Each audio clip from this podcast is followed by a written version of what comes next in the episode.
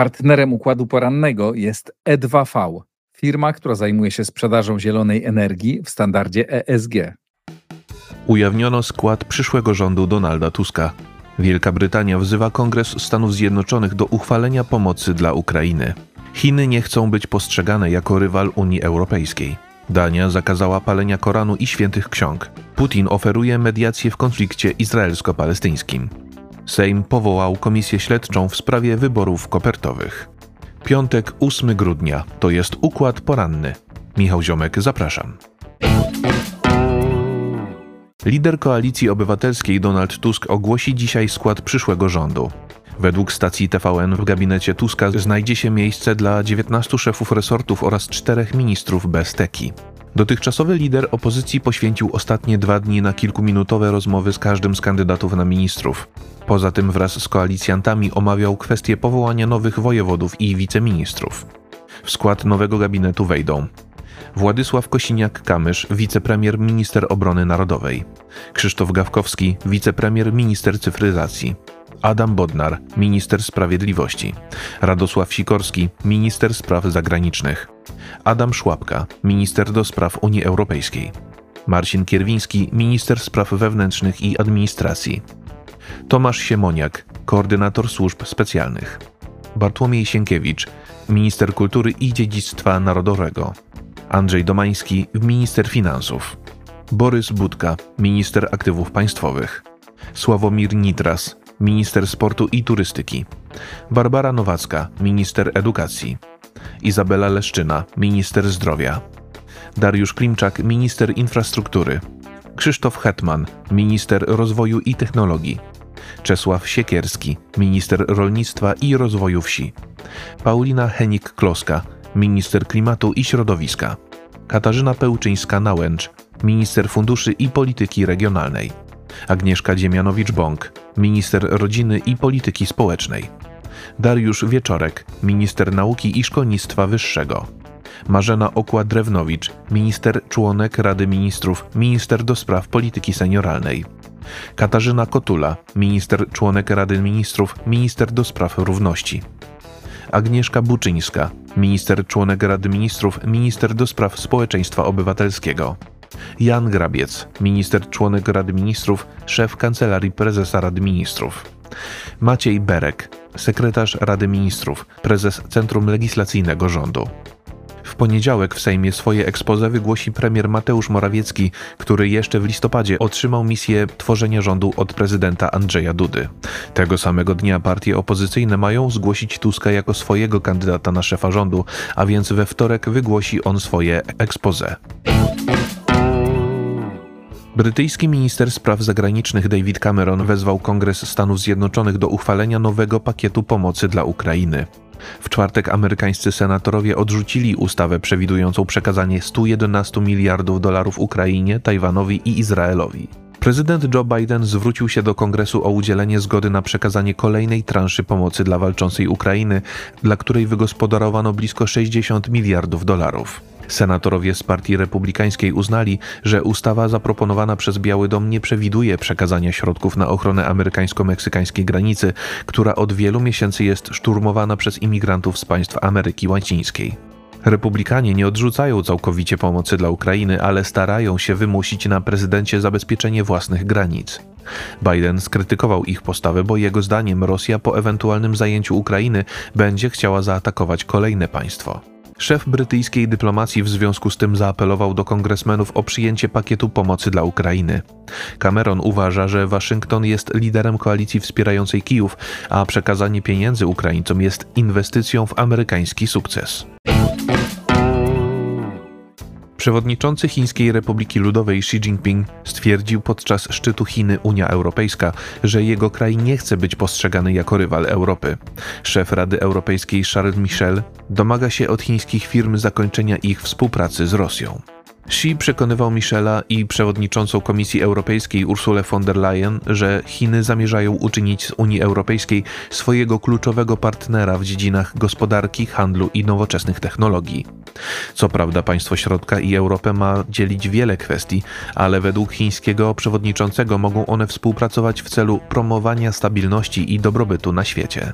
Szef Rady Europejskiej także opowiedział się za stabilnymi i korzystnymi dla obu stron relacjami Unii Europejskiej z Chinami. Oczekuje jednak, że władze w Pekinie zajmą się listą chińskich firm, które współpracują z rosyjskimi przedsiębiorstwami objętymi sankcjami w związku z wojną na Ukrainie. Państwa zachodnie twierdzą, że eksport chińskich towarów do Rosji umożliwia jej dalsze prowadzenie działań wojennych. Bruksela już niedługo może więc zająć się nałożeniem sankcji na 13 firm z państwa środka. Portal Politico zauważa, że dużo mniej koncyliacyjny w porównaniu do przewodniczącego Chińskiej Republiki Ludowej był jej premier. Li Chang zarzucił Unii Europejskiej naruszanie zasad wolnego handlu i upolitycznienie współpracy gospodarczej.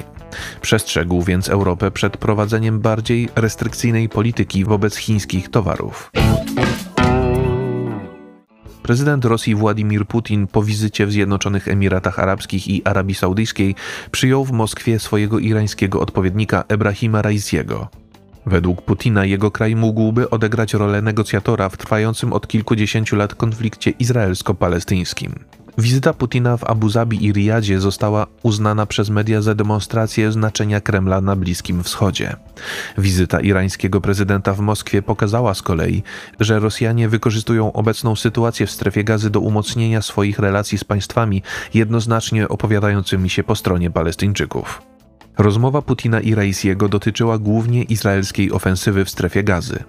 Według prezydenta Iranu w palestyńskiej enklawie ma obecnie miejsce ludobójstwo i zbrodnia przeciwko ludzkości. Rosyjski przywódca uznał trwającą wojnę za porażkę dyplomacji Stanów Zjednoczonych, oferując rolę mediatora w sprawie rozwiązania konfliktu izraelsko-palestyńskiego. Przywódcy Rosji i Iranu omówili również kwestię rozwoju wzajemnej współpracy, w tym ewentualnego podpisania umowy o wolnym handlu między Iranem i Eurazjatycką Unią Gospodarczą, tworzoną przez Rosję, Białoruś, Kazachstan, Armenię i Kirgistan. Duński parlament przegłosował prawo zakazujące publicznego palenia Koranu i innych świętych ksiąg. Tamtejszy rząd twierdzi, że w ten sposób chce chronić bezpieczeństwo państwa zagrożone w związku z protestami odbywającymi się w państwach muzułmańskich. Latem w Szwecji i Danii przeciwnicy islamu organizowali demonstracje polegające przede wszystkim na paleniu Koranu. Wywołały one oburzenie i protesty w państwach muzułmańskich, a w Iraku manifestanci szturmowali nawet szwedzkie i duńskie placówki dyplomatyczne. Minister Sprawiedliwości Danii, Peter Hummelgott, Uważa, że niszczenie Koranu zagraża więc bezpieczeństwu państwa, dlatego musi być ono skuteczniej chronione. Ma to umożliwić ustawa zabraniająca niewłaściwego traktowania pism o istotnym znaczeniu religijnym dla legalnych wspólnot wyznaniowych. Przewiduje ona karę grzywny lub dwa lata więzienia dla osób, które niszczą święte księgi w miejscach publicznych lub czynią to w celu rozpowszechniania nagrań w mediach społecznościowych. Przeciwnicy ustawy uważają ją za wymierzoną w wolność słowa i oznaczającą powrót do zniesionego sześć lat temu prawa o bluźnierstwie. Opozycyjni duńscy demokraci przypominali, że w 2006 roku Dania nie ugięła się przed protestami w państwach muzułmańskich wywołanymi przez publikację karytur Mahometa w jednej z gazet. Sejm jednogłośnie zdecydował o powołaniu Komisji Śledczej do spraw wyborów kopertowych zaplanowanych na maj 2020 roku. Posłowie zbadają legalność przygotowania do głosowania, które ostatecznie nie odbyło się z powodu wadliwego prawa. W lutym 2020 roku ówczesna marszałek Sejmu Elżbieta Witek zarządziła organizację wyborów prezydenckich. W kolejnym miesiącu rozpoczęła się jednak pandemia koronawirusa, dlatego z powodu towarzyszącego jej lockdownu próbowano znaleźć sposób na przeprowadzenie głosowania. Rządzące Prawo i Sprawiedliwość przygotowało więc prawo mające umożliwić przeprowadzenie wyborów korespondencyjnych za pośrednictwem Poczty Polskiej. Ostatecznie okazało się, że przygotowane przepisy są wadliwe, a większość samorządowców odmówiła przekazania poczcie danych osobowych obywateli. Lider opozycji Donald Tusk zapowiadał w kampanii wyborczej, że wybory kopertowe będą rozliczone przez komisję śledczą. Sejm jednogłośnie zdecydował wczoraj o jej powołaniu, a uchwałę w tej sprawie poparł także PiS. Były minister aktywów państwowych Jacek Sasin, oskarżany przez opozycję o zmarnowanie 70 milionów złotych na organizację wyborów, wciąż utrzymuje, że działał wówczas całkowicie legalnie. Według posła PiS Przemysława Czarnka to opozycja odpowiada za zmarnowanie środków, bo głosowanie zostało zablokowane przez samorządowców z Platformy Obywatelskiej. Informacje przygotował Maurycy Mietelski. Nadzór redakcyjny Igor Jankę. Jeżeli podoba się Państwu nasza praca, serdecznie zachęcam do wsparcia Układu Otwartego w serwisie patronite.pl. To wszystko na dzisiaj. Bardzo Państwu dziękuję za uwagę, życzę spokojnego weekendu i do usłyszenia w kolejnym Układzie Porannym.